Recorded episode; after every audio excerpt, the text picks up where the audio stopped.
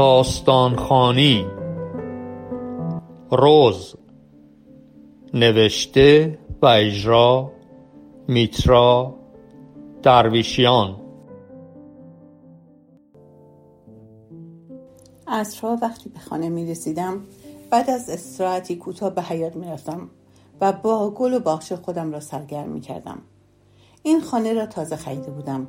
خانه کوچک و نقری با سه اتاق و حیاتی زیبا و حوزی در گوشی آن. وقتی هوا گرم بود بعد از آب پاشی فواره را باز می کردم و روی زیلو کنار حیات لم می دادم و به صدای فواره که با دو ماهی سرخ طلایی درون حوز حرف می‌زد گوش می سپردم. گاه احساس می کردم متوجه حرفهاشا نمی شوم. لذا می نشستم تا بهتر بشنوم. لبخندی بر صورتم نقش می بست و فکر می کردم این هم از ویژگی های شغلم است. شاید هم موضوعی برای انشای بچه ها. رو به تابستان می رفتیم و باغچه هر روز سرسبزتر می شد. گاه که تمانده حقوقم کفاف می‌داد کود مخصوص گل یا غذا برای ماهی ها می. در یکی از باخش های کنار دیوار گل روز سرخی بود واقعا زیبا که عطرش صبحها در حیات میپیچید و گلهای جوانی داشت که دیر خراب می‌شد. به آن خیلی علاقه داشتم. و نمیگذاشتم دور و برش علف هرزی بروید. روزی که من این خانه را خریدم از همسایه شنیدم پریزنی که صاحب آن بوده به تازگی فوت کرده و گویا از جوانی در این خانه زندگی می‌کرده و صاحب دو فرزند هم بوده. بعدها همسر پیرزن فوت می کند و خود پیرزن هم دیگر به ندرت از خانه بیرون می آمده و بچه هایش هم به او دیگر سر نمی زدند. اونچه همسایه ها نقل قول می کردن سرنوشت غمانگیزی بود. پیرزن تا آخر عمر در خانه را به روی خود بسته و حتی جنازش دو روز بعد از مرگش توسط کسی که به صورت هفتگی برایش خرید می کرد در حیات خانه یافت شده بود. بعد از شنیدن این سرگذشت بعضی روزها هنگام ورود به خانه حس می کردم پیرزن در حیات منتظرم است و با چشمانی نگران به باغچه اشاره می کند. من هم با عجله بدون اینکه لباس را عوض کنم سر رنگ را داخل باغچه می گذاشتم و شیر آب را باز می کردم و بعد به داخل خانه می رفتم. اواخر مرداد ما شبی که هوا بسیار گرم شده و پنکه هم از پس آن بر نمی آمد تصمیم گرفتم در حیات بخوابم. یک تخت فنری داشتم که از زیر زمین بیرون آوردم و تمیزش کردم و کمی به این طرف و اون طرفش روغن زدم تا نیمه شب سر و صدا نکند رخت خوابم را روی آن انداختم تا از هوای استفاده کرده باشم و خنک شود فواره هم داشت آرام آرام پولک ماهی را شانه می کرد. نسیم ملایمی می وزید و صدای همسایه ها در حیات و کوچه به پچ پچ تبدیل شده بود. پلک های من هم سنگین شد فواره را بستم و در رخت خواب خنک دراز کشیدم و پشیمان که چرا زودتر به این فکر نیفتاده بودم چند شبی به همین صورت گذشت. بعضی وقتها نیمه شب باران می‌گرفت و من هم بالش و پدو در دست به سمت اتاق میدویدم. یک روز که بیرون کاری نداشتم خانه ماندم تا کمی همه جا را مرتب کنم.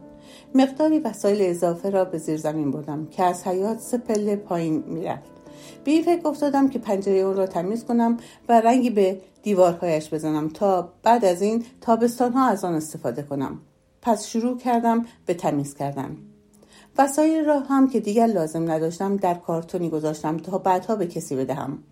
کارتون به کارتون خالی و تمیز می کردم که چشمم به کارتونی تیر رنگ و قبار آلود بر گوشه زیر زمین افتاد. یقین داشتم که مال من نیست ولی از کجا آمده بود؟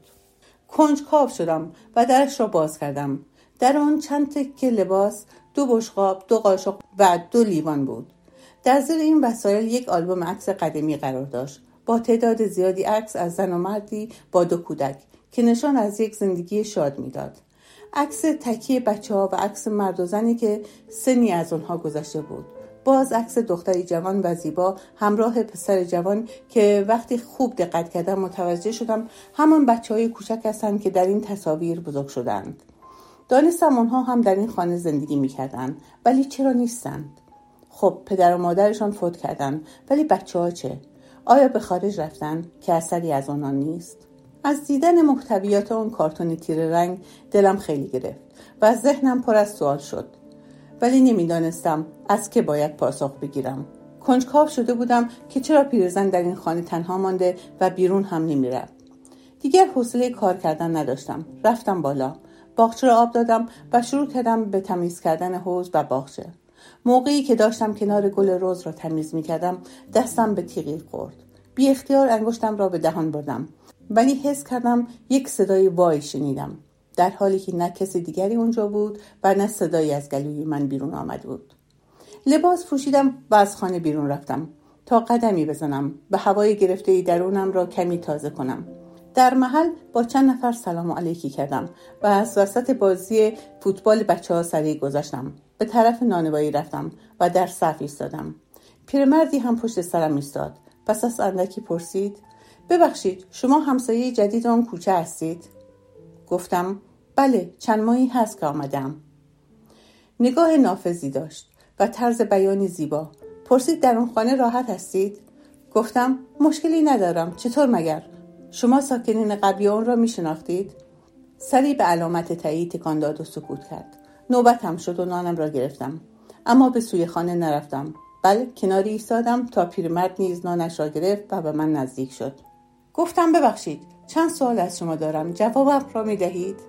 با همان چشمان تیز و نافذ نگاهی مستقیم به چشمان من کرد و پرسید شغل شما چیست؟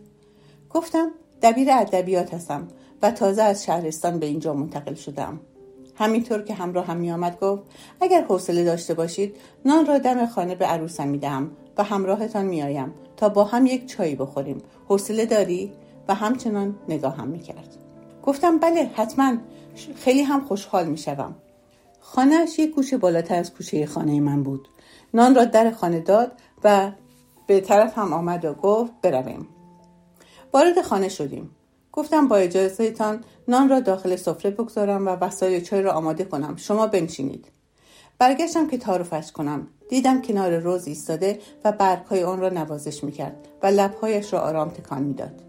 حرفی نزدم و رفتم تا به کارهایم برسم.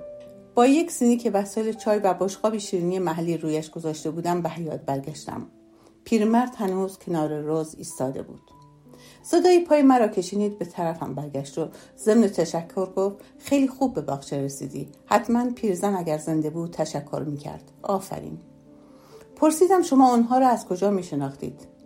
سرش را به سمت حوض چرخاند و گفت از زمانی که به این محل آمدم با شوهر پیرزن دوست شدم. بعضی وقتها آنها به خانه ما می آمدن و گاه ما تا اینکه بچه دار شدن. ما هم دو پسر داشتیم. و دوستیمان بیشتر شد و ادامه یافت. حتی این اواخر من برای پیرزن خرید می کردم به اینجای حرفش که رسید آه بلندی کشید و از جا بلند شد و گفت تفلک ها هر دو دقمرگ شدند. آهسته رفت کنار حوز ایستاد. بچه هاشان واقعا نمونه بودن هم در ادب و هم در درس. من در سکوت نگاهش می‌کردم. درونم پر از سوال بود ولی او داشت حرف می‌زد. و من نمی‌خواستم رشته کلامش را قطع کنم. پسرش سال دوم پزشکی بود و دخترش سال اول. هر دو زیبا و زرنگ.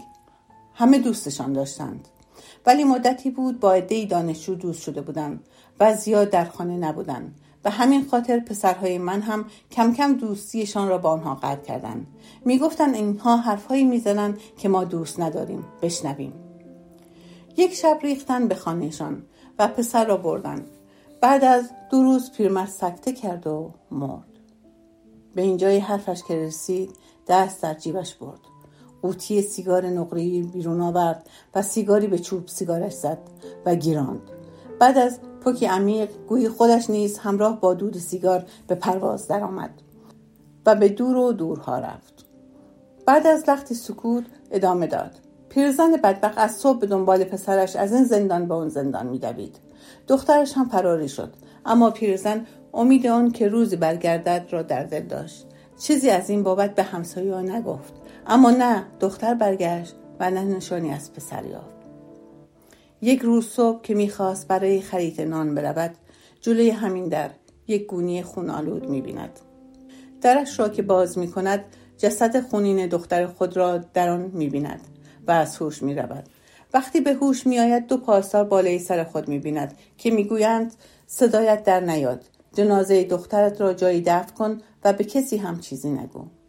بدبخت بعد از رفتن آنها پیرمرد گل روز را با چشم نشان می‌داد همین گوشه با دستهای خودش زمین را کند و دخترش را دفن کرد. مدتها از خانه بیرون نیامد. تا اینکه من روزی از بالای در حیات داخل خانه شدم و دیدم کنار باغچه خوابیده و پتوی روی خود انداخته به طوری که نصف آن روی باغچه قرار گرفته. بیهوش بود. با همسرم کمک کردیم و بردیمش داخل خانه. کمی چای شیرین به او دادیم تا چشم او باز شد و با بدبختی از جا بلند شد و خودش را به باغچه رساند. ما مانده بودیم که چرا؟ پیرمرد سیگار دیگری روشن کرد و ادامه داد. چند ماهی همین کار را انجام می‌داد. روزی دل به دریا زدم و علت را پرسیدم. اول از گفتن وحشت داشت ولی با هزار قسم و بعد از آنکه قول گرفتنهایش نگذاریم ماجرا را برایمان تعریف کرد. ولی با چه حالی بماند؟ بعد دست مرا گرفت و التماس کرد تا گل روز خوبی برایش بخرم. من هم همین کار را کردم. راستش اول نمی‌دانستم چرا.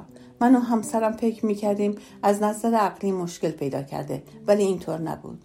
کم کم خودش کلید خانه را به من داد تا هفته یک بار برایش خرید کنم و خودش دیگر از خانه بیرون نیامد تا اینکه آن روز لعنتی سر رسید. در اینجا پیرمرد کنارم نشسته گفت لطفا برایم آب یا چای بیاور. با یادآوری این خاطرات تلخ گلویم می‌گیرد. با کوله باری از غم برخواستم و به آشپزخانه رفتم و چای آوردم. موقعی که به حیات رسیدم از نگاه کردن به باغچه میترسیدم پیرمرد صورتش را در دستمال سیاه و قرمزی فرو برده بود و شانه هایش چکان می‌خورد سینی را کنارش گذاشتم و سکوت کردم تا خودش آرام شود. درست است که اشک سنگین نیست ولی بار سنگینی را از روی قلب انسان برمیدارد پیرمرد به خود آمد. زیر لب عذرخواهی کرد. من پنجاه و پنج سال با معصومه زندگی کردم. با دار و ندار هم شریک بودیم. یک روز صبح که از خواب بیدار شدم دیدم برعکس همیشه که او زودتر از من بیدار می‌شد و سماور را روشن می‌کرد هنوز خواب است. اول با خودم گفتم شاید سرش درد می‌کند. رفتم نان خریدم و آمدم. دیدم اصلا تکان نخورده. رفتم سراغش. دست گذاشتم به شانهش و تکانش دادم. ولی او مثل اینکه اولین سفر بدون من را نیمه شب رفته بود. پیرمرد در اینجا با صدای بلند گریه سر داد. تازه آن روز فهمیدم این پیرزن بدبخت چک کشیده. دو هفته می‌شد که برایش خرید نکرده بودم. روزی به سراغش آمدم. طبق معمول زنگ زدم. صدایی نیامد. کلید انداختم و وارد خانه شدم. تفلک اینجور که گفتن دو روز می‌شد که مرده بود. زیر پتو کنار باغچه. دستش دور گردن گل. کسی را نداشتند. کمی پول پیش من داشت. مراسم کفن و دف را سامان دادم و خانه را به بنگاه بردم و تا امروز دیگر پا به این خانه نگذاشته بودم. از پسرش هم تا به حال خبری نشده. معلوم نیست چه بر سرش آوردند. پیرمرد چایش را آرام خورد و نگاهی عمیق به گل روز انداخت و بلند شد که برود. کمی پاسوس کرد و نگاهی به صورت من انداخت و پرسید تو می‌خواستی چیزی از من بپرسی؟ آهی از گلو بیرون دادم و گفتم نه دیگر همه چیز را می‌دانم. آرام به طرف در حیات را افتاد. خانه قشنگی است آدم های خوبی اینجا زندگی می‌کردن. مواظب روز فرشته خانم باش. در حیات را پشت سرش بست و رفت و مرا با دنیایی از غم و درد تنها گذاشت. داشتم می‌رفتم کیسینی را بردارم. حس کردم شاخه گل سرخ گردنش را به سویم چرخانده و نگاهم می کند.